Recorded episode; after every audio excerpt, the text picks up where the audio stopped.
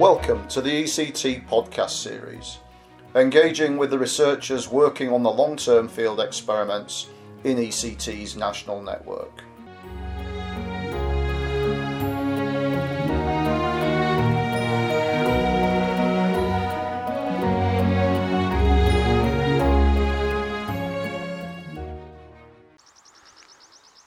Good morning from the Hordron Edge long term field experiment in the Derbyshire Peak District, where I'm visiting with Professor Rob Marrs from the University of Liverpool, who is the principal investigator for the experiment here at Hordron. Uh, good morning to you, Rob. Well, hi, Ben. It's great to have you on my patch for the first time. It's, it's really good, and it's a great day. And can you tell us, Rob, then, a bit more about the background and longevity to the Hordron Edge experiment? Well, the experiment started off with my then postdoc, Dr. Mike Le Duc, on a project funded by DEFRA to have a multi site study of bracken control and land restoration treatments. So originally we had seven experiments across the country some at Cannock Chase, this one here in the Peak District, some at Sourhope on the other side of Cheviot, and one on the Carneddau near Bangor. There's only one of them still remaining, but the aim was to try and work out what were the best of the available treatments at that time for good bracken control, but also beyond that to try and get some vegetation established that was of some conservation and agricultural value. And can you say how long the experiment's been running and something about the habitat here? This is quite a special habitat, well, which was grassland at one point. Well, it's a, a grass heath habitat. The target would really be a, a heather dominated heathland, but in reality, we would expect here, given our experiment through time, some form of grass heath, a grassy heath mixture. We started in 1993 and set up with some basic treatment comparisons. We ran those treatments through to 2003. We then kept some treatments going and repeated others and then in 2013, when we had a super effect from most treatments, we decided to stop treating them and let succession occur and see how fast the bracken came back. And what did you find? What would have been the main scientific impacts of the experiment to date? Well, I think there are several. First of all, it is possible to get a good grass heath mixture back here. It takes some time we used two different approaches. One was purely mechanical, where we cut the bracken and we either cut it once per year or twice per year. We also tried some herbicide. We used the standard herbicide for bracken control, the selective herbicide called Asulam, and we applied that in 1993 as a one off treatment. We also combined it with a cutting treatment. So we had cutting in 1993, spray in 94, and spray in 1993 and cut in 1994.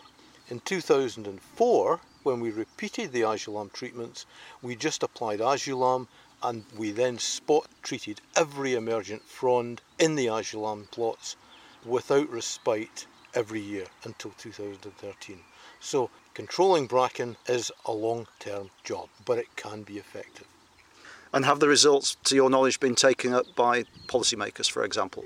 Yes, we included some of the results from this experiment, or at least the, the experience we had, when we produced our technical advice note to DEFRA back in 2007, and that has formed the basis for bracken control treatments until now. If you look at the website, it's essentially based on that, that work. We've found it a lot more since then, but there you go. that is an excellent output indeed. And what does the future hold in terms of possible collaboration here and, and your plans for the experiment? Well, in this experiment, I think we're actually getting close to the end. And that's partly because when I switched off the bracken control treatments in 2013, the bracken has come back and it's been most prolific where we have stopped sheep grazing. The difference between the grazed plots and the ungrazed plots is really quite remarkable. You do not need data or statistics to see this. It is blatantly obvious just visually. The, the bracken has come back where there's been no sheep grazing, and there's now a lot of litter developing in some of the treatments. In the grazed comparison, this is not the case. Bracken is coming back, but much more slowly. And this has all happened essentially since 2013, effectively seven years. 2013, the plots were visually identical.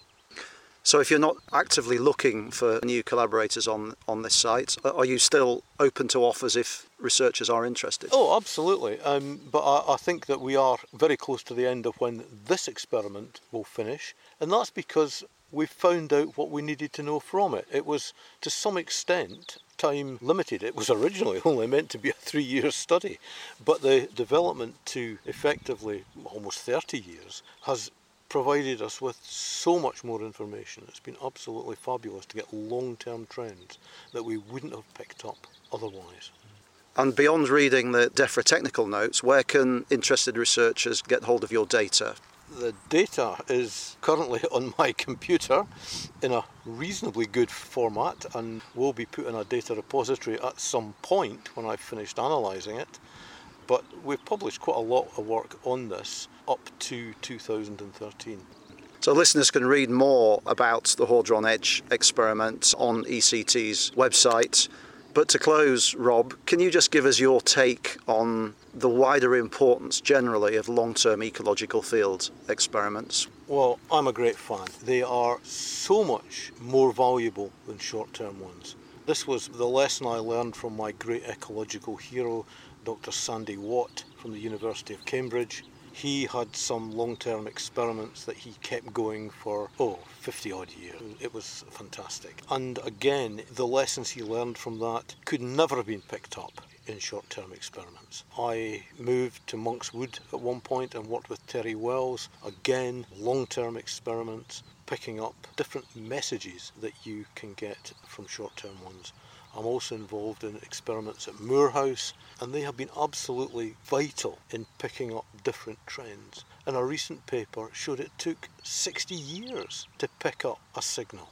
You cannot possibly predict this from short term studies or models that don't have this long term value.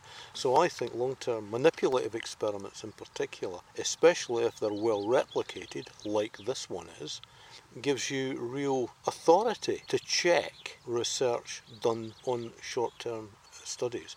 So I believe that long term studies are an essential part of ecological work.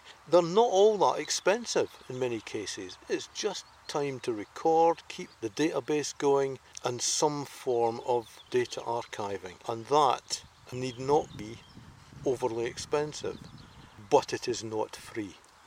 Okay, thank you, Rob. I'll have more questions for you when very shortly we walk across to the sister experiment to this site over at Bamford Edge. We've now arrived at the sister site to Hordron Edge, the Bamford Edge field experiment, where I ought to start by reminding listeners that Rob Marrs is arguably the world's leading current expert in the ecology of bracken control Rob, can you just describe how this experiment at Bamford different sister experiment and tell us a bit more about its background and when it started?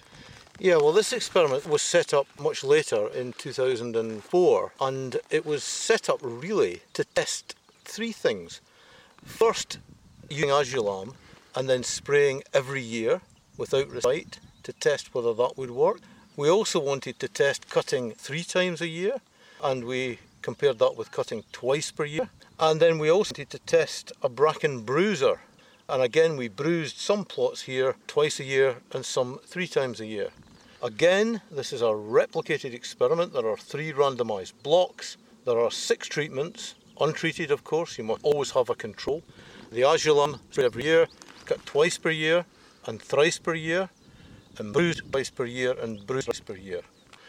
Can you elaborate a little more on the bruising treatment, Rob? Because that's quite an interesting background and history.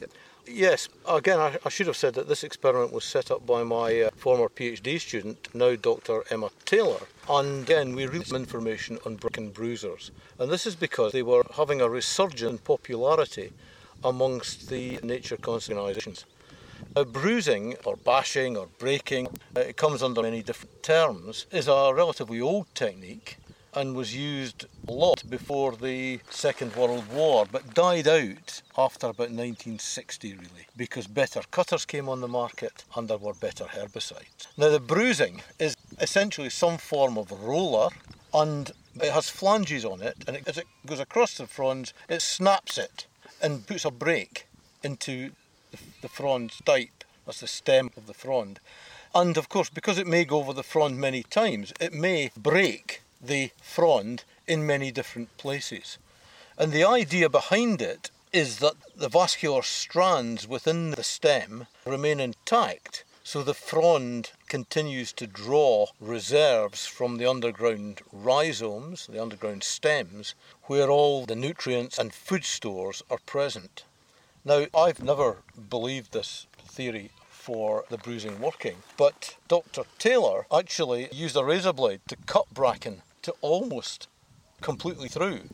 And even when it was cut almost completely through, the frond continued to operate if it had not been uh, affected at all. It was no different from the untreated control fronds in uh, photosynthesis, in terms of water relation.